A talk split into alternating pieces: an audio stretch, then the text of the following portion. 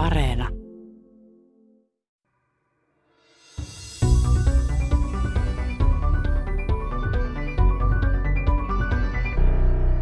Jotenkin hänen tekemisensä on ollut aina semmoista hyvin vakuuttavaa, eli hänen asiantuntemuksensa on ollut ja, ja tämmöinen näkemyksensä on ollut aina ylivertaisen tuntune, että, että mihin tahansa hän tarttu ja kirjoitti, niin kaikki varmaan heti pysähtyivät katsomaan, että mitä hän nyt on, mitä hän nyt on tehnyt. Että hän tuntuu olevan aina vähän niin kuin edellä, edellä muista.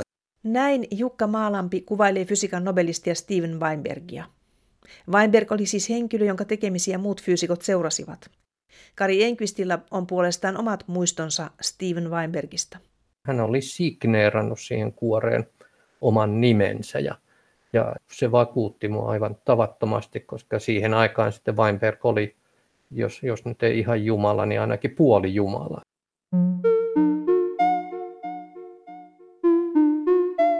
Steven Weinbergia on kuvattu yhdeksi viime vuosikymmenten suurimmista ja merkittävimmistä fyysikoista, ja hänestä on jopa sanottu, että hän olisi yksi tieteen historian suurista fyysikoista. Hänet palkittiin fysiikan Nobelilla vuonna 1979. Hän oli yksi niin sanotun sähköheikon teorian kehittäjistä, ja tämä sähköheikko teoria on tärkeä palanen hiukkasfysiikan standardimallia, eli sitä fysiikan teoriaa, jossa kuvataan maailmankaikkeuden hiukkasia ja voimia. Weinberg oli hiukas teoreetikko, mutta hän oli myös merkittävä tieteen popularisoija. Hän kirjoitti populaaria tiedekirjoja vankkojen fysiikan teoriakirjojen lisäksi. Näistä kansantajuisista tiedekirjoista on käännetty suomeksi kolme ensimmäistä minuuttia, joka ilmestyi vuonna 1978 Mauri Valtosen käännöksenä. Ja toinen kirja, Unelmia viimeisestä teoriasta, joka ilmestyi suomeksi vuonna 1999, eli nämä kirjat ovat ilmestyneet jo vuosikymmeniä sitten. Teoksen Unelmia viimeisestä teoriasta käänsi suomeksi Jukka Maalampi, joka on tässä ohjelmassa haastateltavana. Hän on toiminut fysiikan professorina ja fysiikan laitoksen johtajana Jyväskylän yliopistossa ja on nyt emeritusprofessori. Toisena haastateltavana on Helsingin yliopiston emeritusprofessori kosmologi Kari Enqvist ja toimittajana on Sisko Loikkanen. Ja aiheenamme tänään Steven Weinberg, hänen persoonansa ja työnsä. Steven Weinberg menehtyi viime kesänä 88-vuotiaana Yhdysvalloissa ja sen jälkeen fyysikot, hänen kollegansa ja muut fyysikot maailmalla ovat muistelleet häntä kirjoituksissaan. Hänen sanotaan ollen Paitsi monipuolinen fyysikko ja terävä ajattelija, myös erittäin ahkera. Emeritusprofessori Jukka Maalampi. Oli todella ahkera. Hän, hän julkaisi paljon kuitenkin ja, ja tota, aina semmoista hyvin painavan tuntusta tavaraa. Että äh, mulle itselleni hän, vaikka mä en häntä millään tavalla tunne henkilökohtaisesti, niin hän on ollut jonkinlainen tämmöinen kuin esikuva hyvästä hiukkasfyysikosta. Hän on myös aina jotenkin keskittynyt siihen, siihen ydintekemiseen. Hän tietenkin on popularisoinut tiedettä ja, ja antanut haastatteluja, mutta se, aina se fokus on siinä luonnontieteessä ja sen puolustamisessa ja tämmöisissä asioissa. Hänen oli myöskin hyvin helppo kirjoittaa. Siis hän osasi kirjoittaa. Sinulla nyt on sitä vankka kokemus, kun olet kääntänyt tämän unelmia viimeisestä teoriasta suomeksi aikoinaan. Siis ilmeisesti tämä Weinbergin persona kätki sisänsä myös tämmöisen hyvän, hyvän toimittaja, jos näin voisi sanoa, semmoisen ihmisen, joka osaa kirjoittaa hyviä tekstejä. Kyllä, tämä, tämä pitää paikkansa. Se kirja, jonka mainitsit, niin sen kääntäminen oli kyllä suuri ilo itselleni. Mä en lukenut sitä alkuperäisteosta ennen kuin rupesin kääntämään ja luin sitä siinä samalla kun käänsin ja, ja sen innosti sitä kääntämistäkin tietenkin, kun, kun tota, asiat oli jotenkin niin lähellä itseä se tutkimusala, missä hänkin ja mistä sinne kirjassa kerrotaan, niin on hyvin lähellä sitä, mitä itse on tehnyt.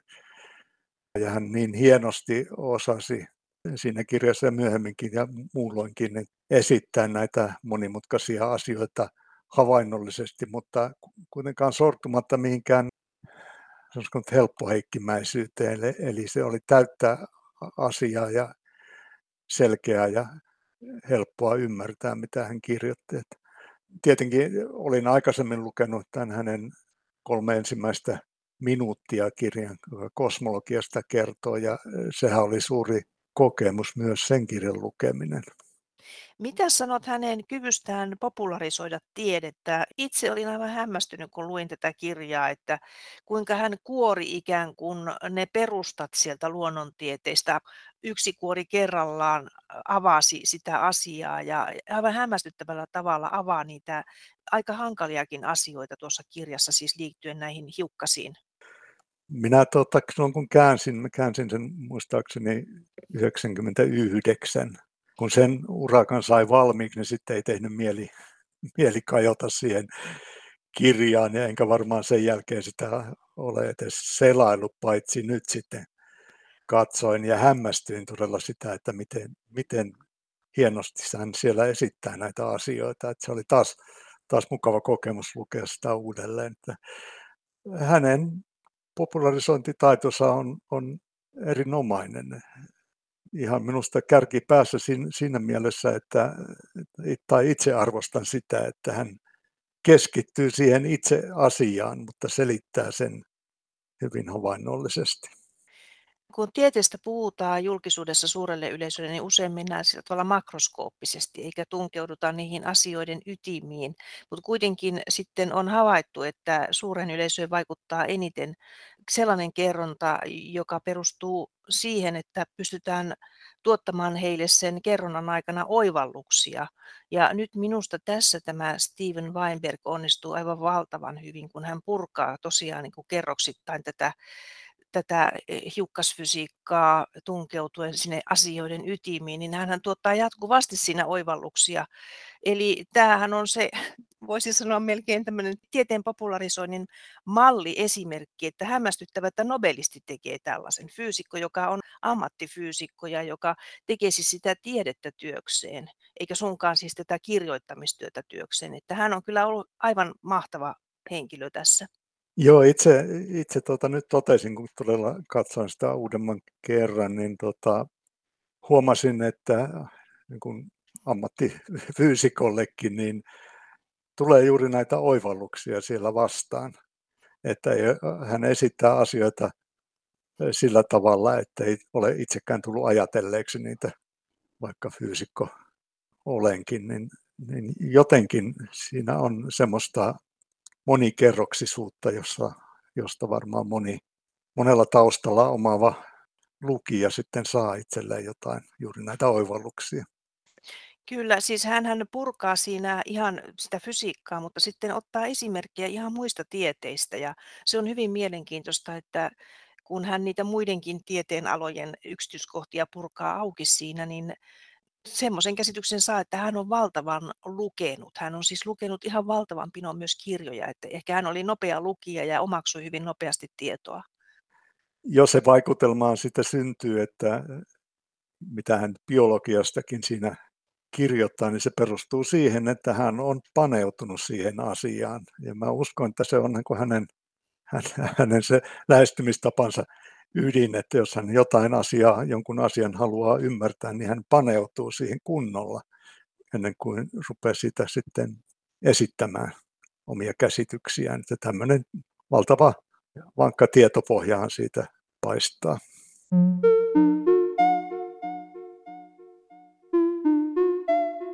Kosmologi Kari Enqvist. Tietysti se Weinberg jätti suuren jäljen siinä, että hän hän oli konstruoimassa sitä sähköheikkoa teoriaa, eli, eli sähkömagneettiset ja niin sanotut heikot voimat yhdistävää tämmöistä yhtenäisteoriaa, joka, joka on nyt osa standardimallia. Ja hänen työtapansa ehkä sitten oli näin, näin mä tämmöisen mielikuvan mä olen saanut, että oli siis sellainen, että hän ei niin perustanut oikeastaan niitä ajatuksia semmoisiin äkillisiin oivalluksiin, vaikka epäilemättä niitäkin paljon oli, mutta hän oli semmoinen niin fyysikon fyysikko siinä mielessä, että hän teki paljon töitä ja laski. että hänellä niin yhdistyi, yhdistyi siihen samaan henkilöön. Toisaalta semmoinen valtavan hyvä tekninen kyky suorittaa, suorittaa laskuja, monimutkaisia laskuja, joita tarvitaan kvanttikenttäteorioissa. Ja, ja toisaalta sitten jonkunlainen semmoinen syvällinen näkemys siitä, että mitä tämä alkeishiukkas, alkeishiukkasten maailma voisi olla. Ja, ja mä, mä luulen, että se tarkoitti kyllä sitä, että hänellä oli erittäin hyvin näpeissään sellainen kokonaiskuva siitä, mitä fysiikka, fysiikka oli tuohon aikaan, eli 1960-luvulla, kun hän rakenteli tätä standardimallin, ehkä voisi sanoa tärkeintä palikkaa sitten.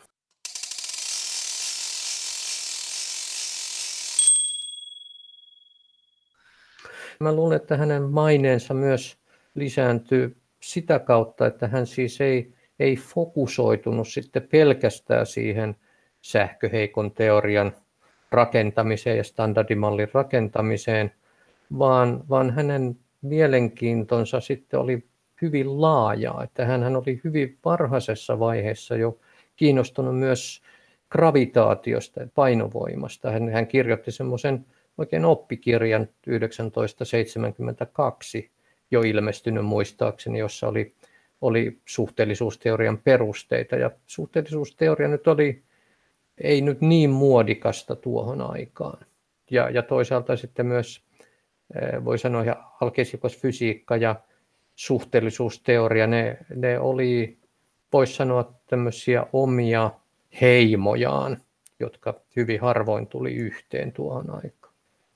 Ja, ja tämä hänen kiinnostuksensa sitten gravitaation, suhteellisuusteoriaan, niin poiki sitten ja jo, jo siinä vaiheessa hänelle kiinnostusta kosmologiaan, jota, jota hän sitten piti yllä koko 1990-luvun loppupuolella ja 2000-luvullakin. Ja, ja, ja siihen sitten ehkä pitää mainita heti se, se hänen populaariteoksensa kolme ensimmäistä minuuttia, joka, joka sitten vaikutti paitsi suureen yleisöön, niin e, minun mielestäni myös hyvin voimakkaasti sitten fyysikkoyhteisöön, kun hän uskalsi puhua kosmologiasta vakavana tieteenä, niin, niin tota, ehkä se oli sitten helpompaa myös kosmologiaa vähän epäröivästi suhtautuvien fyysikoidenkin seurata hänen esimerkkiä. Tuo kirja lienee, mistä ensiksi mainitsit, niin Gravitation and Cosmology 1972 hän on julkaissut tällaisen teoksen. Joo, kyllä. Sekin oli mun käsittääkseni ehkä just osoitus siitä hänen ahkeruudestaan, että hän niin kuin, kun hän oli kirjoittanut tämmöisen kirjan tai sitä kirjaa kirjoittaessa hän mitä ilmeisemmin niin laski ne kaikki laskut läpi, vaikka, vaikka hänen niin taustansa oli hiukkasfyysikon tausta, hänen koulutuksensa, hänen väitöskirjansa ja niin edelleen, ne, ne koski hiukkasfysiikan kvanttikenttäteorioiden asioita, jotka on vähän toisenlaisia sitten kuin tämä gravitaatio ja kosmologia, mutta hän perehtyi myös siihen. Mikä se kosmologian asema oli tuohon aikaan? Tuosta äskeisestä kommentista siis sai sellaisen käsityksen, että kaikki eivät arvostaneet vielä kosmologiaa omana tieteenalallaan. Että toiko hän sitä arvostusta tälle tieteenalalle sitten?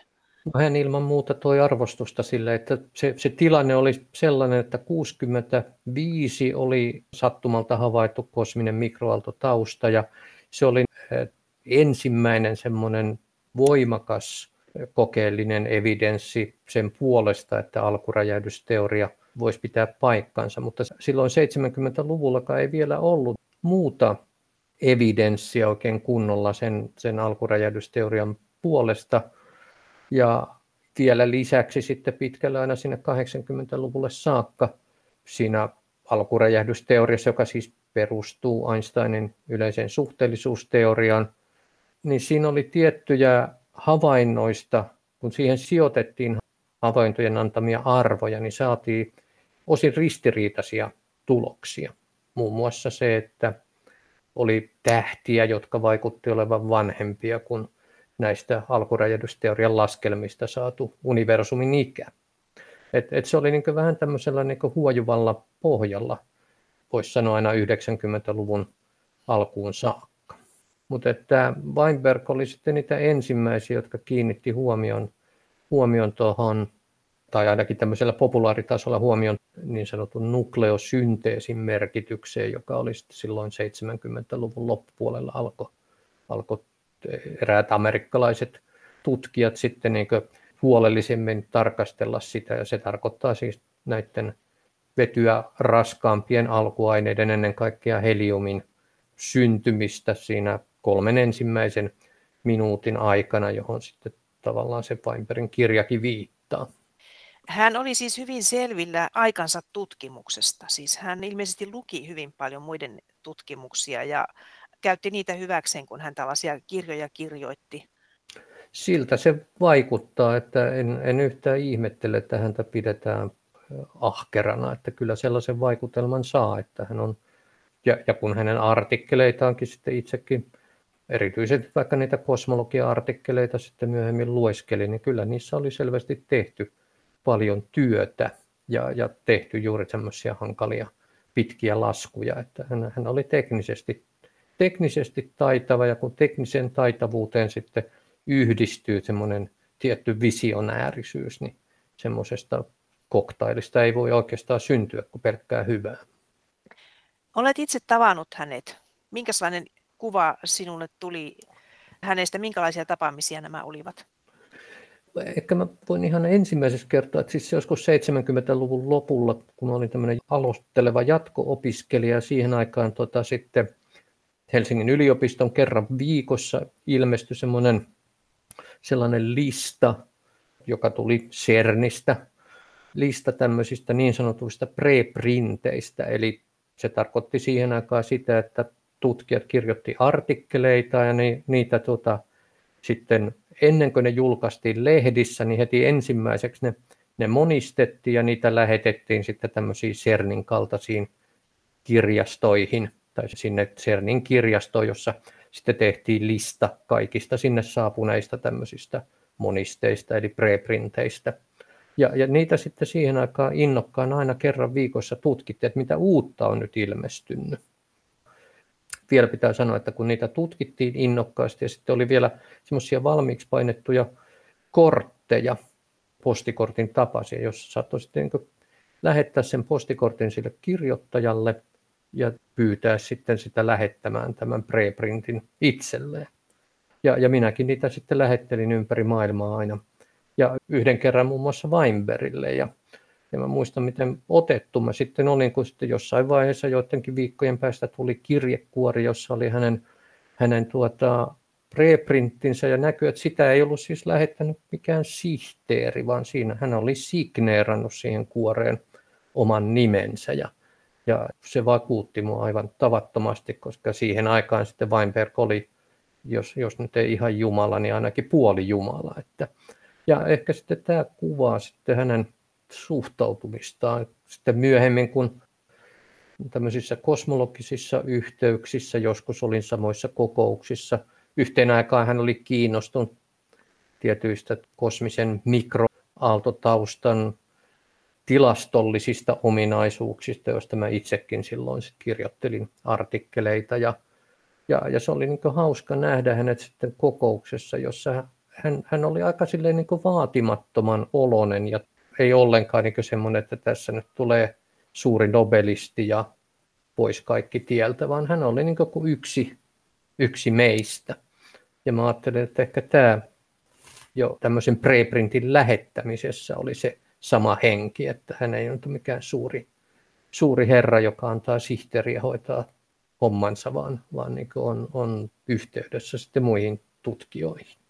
Tuossa kirjassa Unelmia viimeistä teoriasta, niin siinä hän yhdessä vaiheessa kritisoi jotakuta, kritisoi kuitenkin henkilöä, joka uskoi tietävänsä kaiken ja olevansa hiukan ikään kuin muiden yläpuolella, ja hän kritisoi sitä, että koskaan ei näin pitäisi ajatella.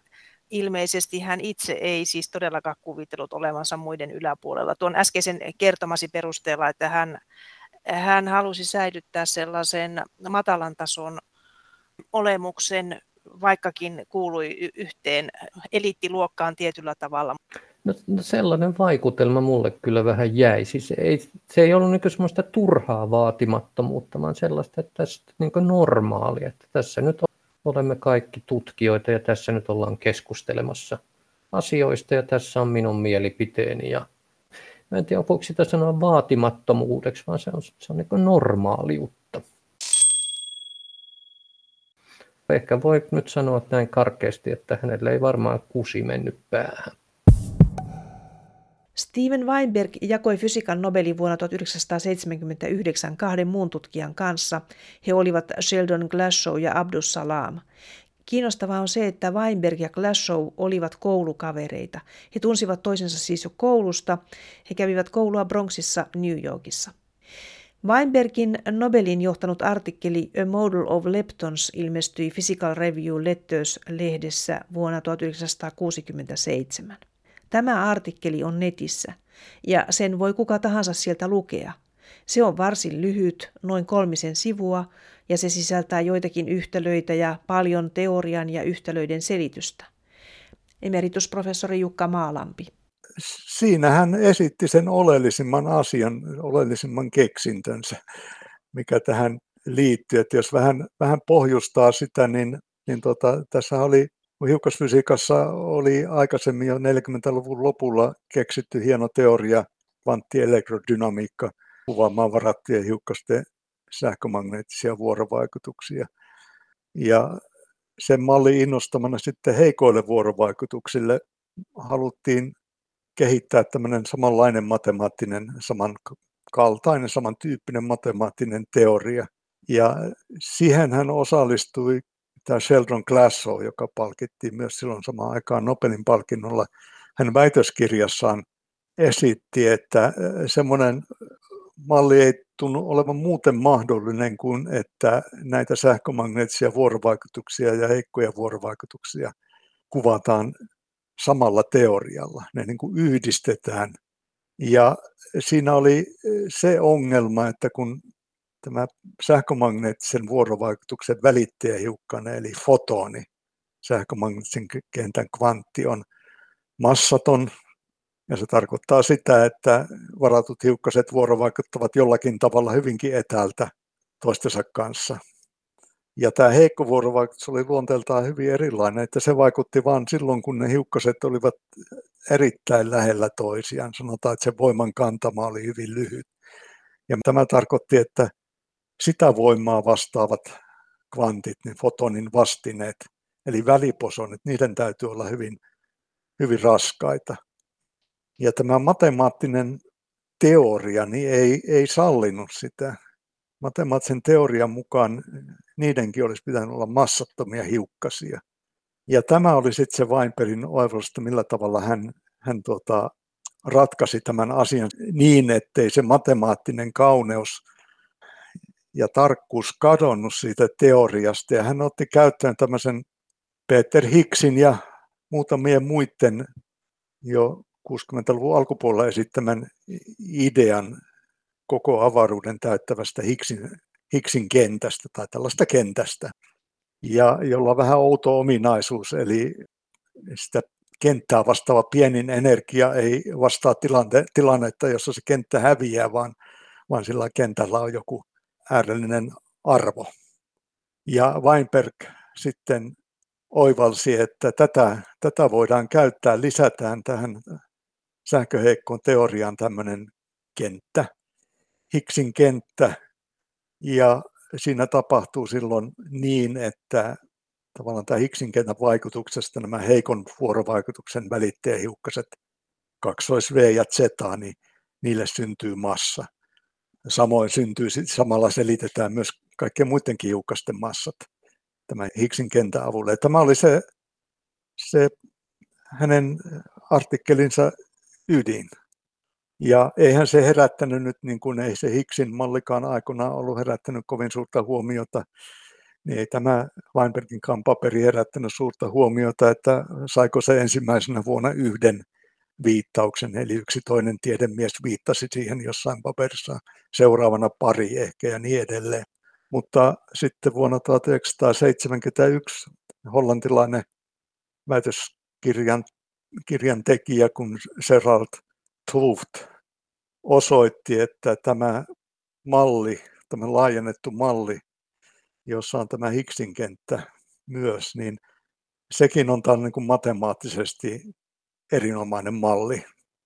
Sanottiin, että se on renormalisoituva. Hän osoitti, että se on renormalisoituva, joka tarkoittaa sitä, että sillä mallilla voidaan tehdä laskelmia fysikaalisista suureista ja verrata niitä, niitä mittaustuloksiin.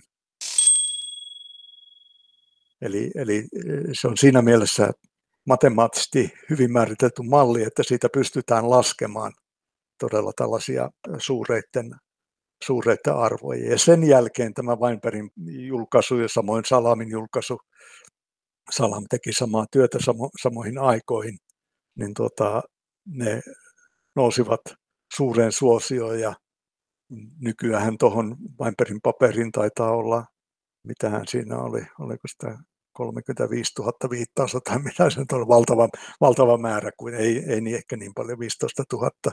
Siihen ei enää viitatakaan, vaikka pitäisi, koska se on jo tavallaan niin kuin tämmöistä fysiikan kivijalkaa, että ei Newtoniinkaan enää viitata, ei tähänkään enää katsota tarpeelliseksi viitata. Kyllä sitä sanotaan, että se on yksi fysiikan viitatuimista artikkeleista. Joo, se on, on varmaan, se on ehtinyt, ehtinyt tuota, Nimittäin tämä teoria pitää edelleen paikkansa. Sitä on testattu nyt siitä lähtien, 70-luvulta lähtien, ja ei mitään niin kuin tämmöistä mittaustulosta ole saatu, jota ei voita sillä selittää. Ainoa ongelma oikeastaan, suurempi ongelma on se, että se malli ei selitä neutriinojen massoja, ja neutriinolla todetaan olevan massa, mutta tämä jollakin tavalla sitten ratkeaa jossain vaiheessa. Hän otti tämän Higgsin kentän käyttöön siinä mallissaan, niin pakko kysyä tämä, että ja kun sanoit, että se siis selittää se, ne hiukkasten massat, no tuossa nyt jo kerrot, että neutrinojen massaa ei vieläkään pystytä selittämään, mutta, mutta siis mihin tarkoitukseen Peter Higgs teki tämän oman artikkelinsa, siis eikö hän esittänyt siinä, että että sillä selitetään hiukkasten massat, vai oliko se Weinberg, joka keksi tämän, että tämähän sopii näiden hiukkasten massojen selittämiseen tämä Higgsin aiemmin julkaisema paperi? Se oli Weinbergin keksintö, että yhdistää sen tähän, tähän asiaan ja tähän, tähän ongelmaan. Higgsin äh, julkaisu oli, en tiedä oikein mihin se, mihin se liittyy, se oli tämmöinen teoreettisempi asia. Eihän sekään ollut pitkä paperi, kolme, kolme sivua siinäkin taisi olla. Ja se oli vielä sillä tavalla, että sitä ei ensin, ensin tuota, hyväksytty julkaistavaksi ja sitten siihen lehden editori halusi jotain vielä lisää ja sitten Higgs lisäsi siihen, kun hän puhui kentästä, niin kun kenttäteoriassa puhutaan, kentät on näitä pää, pääobjekteja ja sitten kentillä, niin kuin sähkömagneettisella kentillä on, kun mennään kvanttitasolle, niin se on, koostuu fotoneista ja samalla tavalla esimerkiksi elektronikenttä, niin sitten kun mennään kvanttitason kuvaukseen, niin se kuvataan elektroneilla, niin Higgs teki siihen oman julkaisunsa semmoisen lisäyksen, että kun tämä hänen kenttänsä, sitä tarkastellaan kvanttitasolla, niin, niin siihen liittyy myös tällaisia hiukkasia, Higgsin hiukkasia mutta ei hän millään tavalla yhdistänyt sitä mihinkään, mihinkään näihin varsinaisten hiukkasten malliin. Tämä oli tämmöinen teoreettinen, teoreettinen tarkastelu, enkä tosiaan tiedä oikein mihin, mihin teoreettiseen keskusteluun se nyt silloin aikanaan mahtoi liittyäkään, mutta ehkä jotain tämmöistä symmetriarikkoa silloinkin kyllä tarkasteltiin. Eli se oli siis niin, että Weinberg oivalsi, että tämä Higgsin kenttä sopii näiden massojen selittämiseen. Näin, näin se oli. Weinbergin osuus oli tämä välittäjähiukkasten massojen selittäminen ja yleensä aineen massojen selittäminen tällä Higgsin periaatteella, jonka hän lisäsi tähän malliin. En tiedä ihan tarkkaan tätä Salamin roolia, mutta tämä oli se Weinbergin oivallus. Higgsin hiukkanen havaittiin CERNissä vuonna 2012 ja siitä annettiin fysiikan Nobelin palkinto vuonna 2013. Weinberg oli siinä vaiheessa saanut oman palkintonsa, eli sitten tämä Higgs sai palkinnon siitä, siitä osasta sitä paperia, kun hän sanoi, että on olemassa tämmöisiä Higgsin hiukkasia. Ja sitten kun CERNissä ne vuonna 2012 löydettiin, niin, niin silloin Higgsille annettiin ja François Anglertille annettiin tämä, hän on toinen tämän mallin kehittäjä, niin tota, annettiin Nobelin palkinto. Nyt on hyvä muistuttaa siitä, että voimia tai vuorovaikutuksia luonnossa välittävät voimien välittäjähiukkaset. Tässä on jo mainittu useaan otteeseen W- ja Z-bosonit. Ne ovat voimien välittäjähiukkasia, nimenomaan heikon vuorovaikutuksen välittäjähiukkasia ja varsin massiivisia sellaisia. Tämä heikko vuorovaikutus ilmenee radioaktiivisuutena, eli atomiydin voi muuttua toiseksi ytimeksi. Sähkömagneettista vuorovaikutusta välittävät puolestaan fotonit ja hiukkasfysiikan standardimallissa olevaa kolmatta vuorovaikutusta, vahvaa vuorovaikutusta, välittävät gluonit, gluoneiksi kutsutut hiukkaset. Mutta siis V ja Z, ne ovat siis heikon vuorovaikutuksen välittäjähiukkasia. Jukka Maalampi. Itse asiassa havaintotuoksia oli vain tästä kaksois-V välittäjähiukkasesta ja sen sen massa oli pystytty arvioimaan sillä perusteella, mikä tiedettiin olevan tämän heikon vuorovaikutuksen kantama, eli miten lähellä hiukkaset pitää olla keskimäärin, että ne alkaisivat tuntea tämän voimavaikutuksen. Niin siitä pystyttiin arvioimaan tämä kaksoisven massa ja tämä Z, Z-posoni, niin se oli nyt tämän mallin ennustus. Eli se oli toinen tuota, välittäjähiukkanen ja tämä oli niin kuin mallin ennustus, että pitäisi olla sellaisiakin heikkoja vuorovaikutuksia, jotka tapahtuu tämän sähköisesti neutraalin Z-bosonin välittäminen. Vuonna 1973 havaittiin ensimmäisen kerran tämmöinen heikon vuorovaikutuksen reaktio, josta pääteltiin, että sen, sen välittäjänä on pitänyt olla tämmöinen neutraali, eli tämä Z, Z-bosoni. Mutta sitten, sitten näitä bosoneita päätettiin ryhtyä etsimään, eli tuottaa niitä hiukkaskiihdyttimissä ihan oikeasti. Ja tämähän tehtiin sitten CERNissä, silloin kokeet tehtiin sitten siinä 80-luvun alkuvuosina ja, ja molemmat posonit peräjälkeen sitten löytyivät. Ensin löytyi tämä kaksois-V-posoni ja sitten oliko puoli vuotta väliä, niin löytyi tämä Z-posoni. Olin itse töissä siihen aikaan CERNissä ja sain seurata näitä tapahtumia ja se on yksi, yksi totta tieteellisen uran mieleenpainuimpia tapahtumia, kun siellä CERNin suuressa auditoriossa julkaistiin nämä mittaustulokset. Sinne piti mennä tunti etukäteen, jos halusi päästä sisään. Se oli, se oli niin odotettu, odotettu tapahtuma, eikä sinne kaikki läheskään mahtuneetkaan sisään saliin. Miten sinä tiivistäisit, mitä kaikkea fysiikasta tai atomista, sanotaanko atomista, saatiin selville nyt Weinbergin työn tuloksena? Ja tämän Weinbergin Salamin ja Glasgown Nobelin palkinnon työn tuloksena? No sehän oli vasta alku sitten tälle suuremmalle kehitykselle, joka niin kuin korjasi koko tämän hiukkasfysiikan tilanteen. Eli, eli siinähän kävi sitten sillä tavalla, että samoihin aikoihin kehitettiin vahvalle vuorovaikutukselle, eli kolmannelle vuorovaikutustyypille, joka koskee esimerkiksi protoneja ja neutroneita, niin, niin niille keksittiin myös tältä samalta symmetriapohjalta oma oma teoriansa. Ja silloin kaikki nämä kolme, kolme vuorovaikutustapaa niin oli niin matemaattisesti yhdenmukaisesti selitettyjä ja, ja tästä muodostui se niin sanottu standardimalli, joka on edelleenkin hy, hyvissä voimissa, mutta myös tämä Weinbergin malli, niin se myös ennusti, että siihen aikaan tunnettiin kolme kvarkkia, ylöskvarkki, alaskvarkki ja outokvarkki. Ja leptoneita tunnettiin neljä kappaletta, tunnettiin elektroni ja sen neutriino ja sitten elektronia 200 kertaa raskaampi myoni ja sen myonin neutriino. Ja tämä mallin, mallin rakenne oli sellainen, että se vaati, että näitä kvarkkipareja on yhtä paljon kuin leptonipareja, näitä elektronin kaltaisia ja neutrinon kaltaisia hiukkasia, joten tarvittiin välttämättä neljäs kvarkki. Ja se löytyi sitten Amerikassa vuonna 1974, niin sanottu lumokvarkki. Ja tämä oli niin kuin oma suuri sensaatio, koska se niin kuin lopullisesti tuntui vahvistavan tämän sähköheikon teorian. Sitten löydettiin vielä viides kvarkki ja kuudes kvarkki, eli yksi, yksi tuota kvarkkipari lisää ylös- ja alaskvarkki.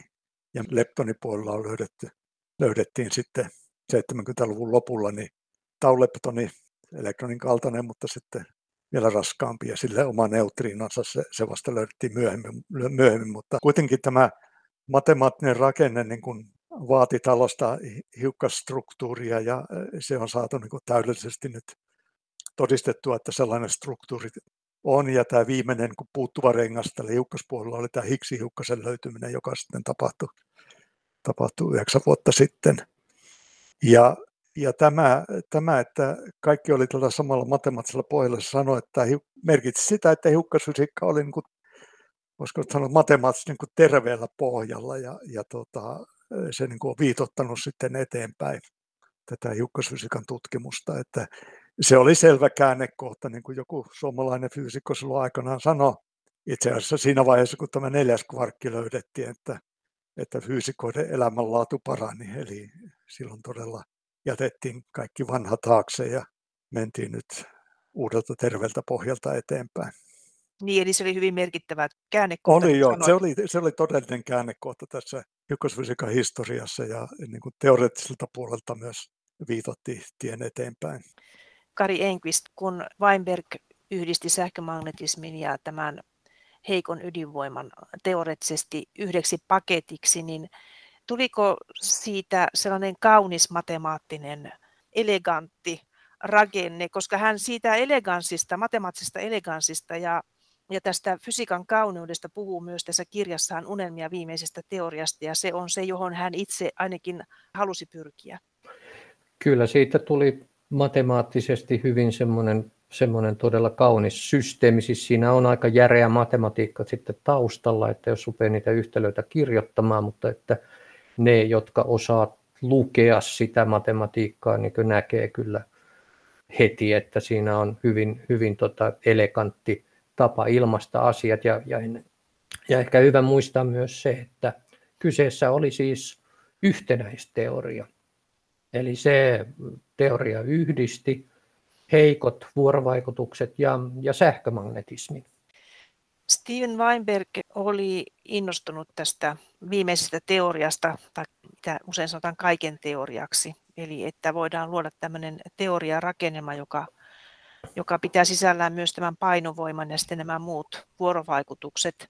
Siinä vaiheessa, kun hän kirjoitti tämän kirjan Unelmia viimeistä teoriasta, niin se oli siis 90-luvun alkupuolella, niin oltiin kovin innostuneita säijeteoriasta ja hän, hänellä on isot pitkät jaksot tuossa kirjassa tästä säijeteorian sisällöstä ja hän tuntuu tämän tekstin perusteella olleen aika innostunut siitä, mutta sitähän nyt ei sitten ole vieläkään kehittynyt sitä kaiken teoriaa tai viimeistä teoriaa.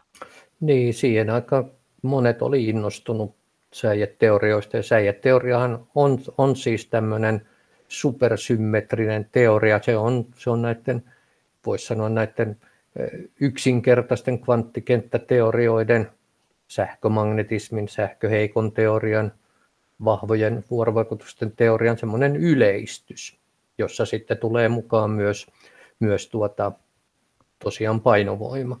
Mutta että siinä objektit sitten ei ole enää pistemäisiä alkeishiukkasia, vaan tämmöisiä säikeitä, mutta että voisi vois sanoa, että se sama perusajatus on kuitenkin niidenkin taustalla. Että siellä on olemassa sitten hyvin sellaisia isoja symmetrioita, jotka määrittää sitä, että millaisia ne eh, säikeet voi olla ja minkälaisia, minkälaisia alkeishiukkasia niiden erilaiset värähtelymoodit vastaa. Minkälainen tämä viimeinen teoria olisi Weinbergin mukaan? Mitä se selittäisi?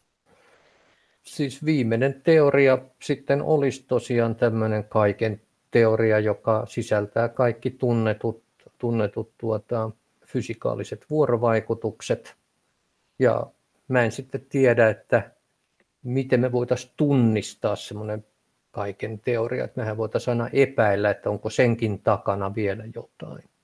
Mutta jos siellä olisi jollakin tavoin loogisesti silleen niin välttämätön, että ei, ei pystyisi niin muuta vaihtoehtoa ajattelemaankaan, niin ehkä sitten me voitaisiin sanoa, että no tässä on kaiken teoria, mutta että samaa hengenvetohan täytyy muistuttaa siitä, että se, että meillä on teoria, niin se ei, se ei, vaikka meillä olisi kaiken teoria, niin se ei tarkoita sitä, että me voitaisiin voitais ennustaa kaikki tai selittää kaikki.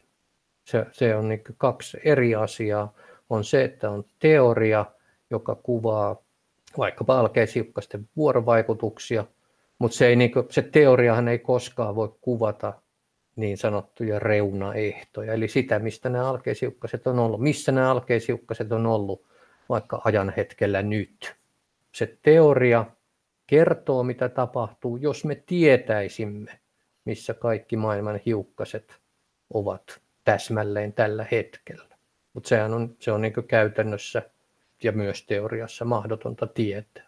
Et ihmiset niin pelkää sitten tämmöisessä kaiken teoriassa just, just sitä, että jos semmoinen nyt olisi, että se ennustaisi, että kenen kanssa mennään naimisiin ja, ja, ja miten käy ihmissuhteiden ja niin edelleen, mutta että täytyy pitää koko ajan mielessä erillään, että on yksi asia, että on teoria ja sitten toinen se, että mikä, mitä on reaalimaailma ja miten sitä voidaan kuvailla.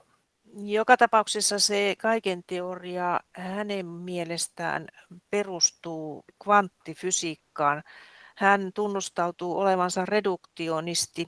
Hän ajattelee näin, että makroskooppiset ilmiöt aina palautuvat lopulta tähän kvanttifysiikkaan. Niin, no voi sanoa näin, että kaikki se, mitä me ymmärretään makroskooppisista ilmiöistä, on tähän asti ainakin tukenut tätä, tätä ajatelmaa. Kaikki se, mikä meistä näyttää kvalitatiivisesti erilaiselta, vaikkapa se, että kemia näyttää kvalitatiivisesti erilaiselta teorialta kuin, kuin atomifysiikka, niin kuitenkin nyt me ymmärretään, että kemia on pelkästään tämmöistä atomien tai atomien osasten liikettä ja se on erässä mielessä tämmöistä karkeistettua fysiikkaa.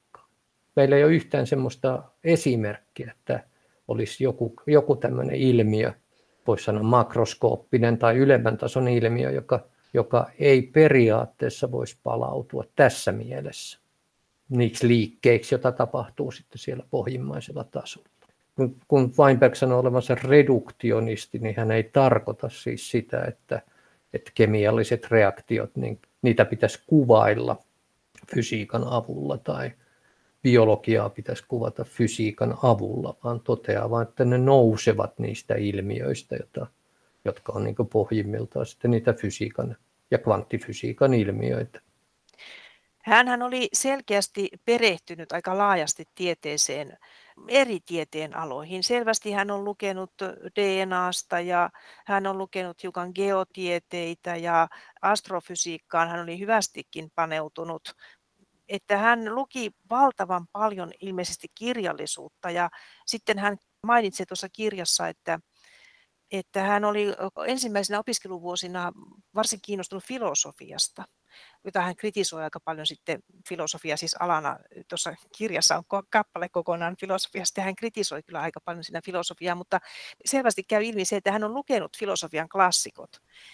Ja sitten hän tietää musiikista ja hän tiesi myös taiteesta että hän oli laajasti sivistynyt, siis kulttuurisesti orientoitunut.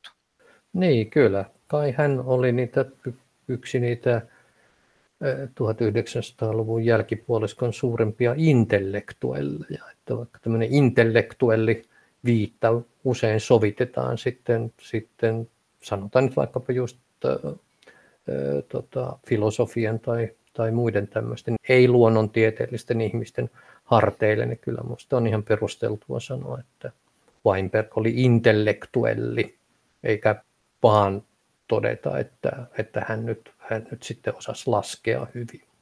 Häntä ei Suomessa tunneta kovin hyvin. Yhdysvalloissa hän ilmeisesti oli näkyvä hahmo. Yhdysvalloissa hän oli varmaan näkyvä sen takia, että hän osallistui siellä myös tähän tiedepoliittiseen keskusteluun ja, ja myös tiettyyn yhteiskunnalliseen keskustelun. Siis hän oli taustaltaan juutalainen ja jossakin vaiheessa sitten hän, kun, kun tuota Israelia boikotoitiin tai tiettyjä konferensseja boikotoitiin Israelissa se Israelin politiikan takia, niin hän, hän sitten niin nousi vastustamaan sitä. Ja, ja, ja tietysti myös sitten siellä amerikkalaisessa kontekstissa hänen kannanottonsa jotka, jotka koski sitten uskontoja ja hän, hän oli niin häpeilemätön ateisti, että hän ei peitellyt sitä eikä pehmennellyt sitä millään tavoin, niin mä luulen, että ne teki hänet myös sitten Yhdysvalloissa tunnetummaksi. Suomessa kyllä hänet hyvin tunnetaan sitten ehkä fyysikoiden tai vähintäänkin hiukkasfyysikkojen keskuudessa, mutta että se on selvää, että hän on ehkä sitten jäänyt vähän tuntemattomammaksi, vaikka monet, monet varmaan Suomessakin on lukenut sitten hänen kirjansa se, sen tota kolme ensimmäistä minuuttia. Steven Weinberg toimi pitkään professorina Texasin yliopistossa Austinissa ja sitä ennen useissa yliopistoissa Yhdysvalloissa. Hän väitteli tohtoriksi Princetonissa ja sen jälkeen työskenteli Kolumbian yliopistossa, Kalifornian yliopistossa Berkeleyssä ja myös Harvardissa ja MITissakin. Hänen kirjallinen tuotantonsa on mahtava. Se sisältää popularisoituja teoksia, tieteen historiaa käsitteleviä kirjoja ja puhtaasti fyysikoille suunnattuja teoksia. Vielä vuonna 2021 häneltä on julkaistu kirja. Kari Enqvist. Niin, hän kirjoitteli aika paljon ja mullakin on tuossa 2000-luvun ensimmäisellä vuosikymmenellä kirjoitettu ja ne on usein ollut tämmöisiä niin kuin, sanotaan nyt vaikka puheita, joita hän on pitänyt tai, tai johonkin lehtiin kirjoitellut. Mulla on tällainen kirja kotona kuin Lake Views, jossa hän, hän sitten niin puhuu kaikista hyvin, hyvin erilaisista asioista.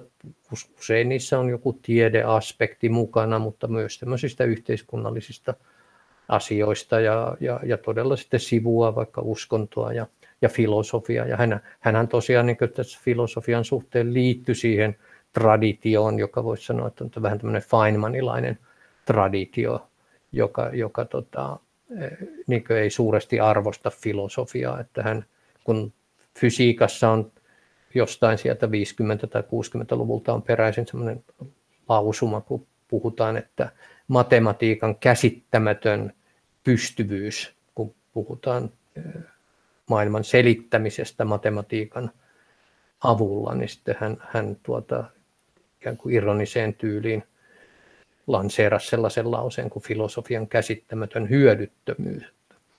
Hän niin ajatteli, että se voisi kuvitella, että siitä olisi paljon hyötyä, mutta sitä hänen mielestä ei, ei juurikaan ollut. Ja uskonnon suhteen hän, hän tunnetuksi tullut sitä kolme ensimmäistä minuuttia kirjasta kai jo, jo tuota, tämä lausahdus, että mitä enemmän me tiedämme maailmankaikkeudesta, sitä merkityksettömämmältä se tuntuu. Että hän niin naulas tämmöisillä teeseillä ikään kuin itsensä sitten ihmisten tietoisuuteen. Niin hän oli sitä mieltä, että maailmankaikkeus ei synny ihmistä varten. Niin, hän oli mun lukemani perusteella sitä mieltä, että hän ajatteli, että ihminen on täysin sekundaarinen maailmankaikkeuden kannalta ja että me ollaan tosiaan täällä niin valtavassa maailmankaikkeudessa pikkuruinen, pikkuruinen pölyhiukkanen, mutta että sitten niin tavallaan siihen meidän, että me tiedetään siitä maailmankaikkeudesta ja ymmärretään sitä, niin siihen niin ehkä liittyy sitten jotain tämmöistä ylevyyttä ja, ja ehkä, ehkä sitten semmoista lohtuakin myös.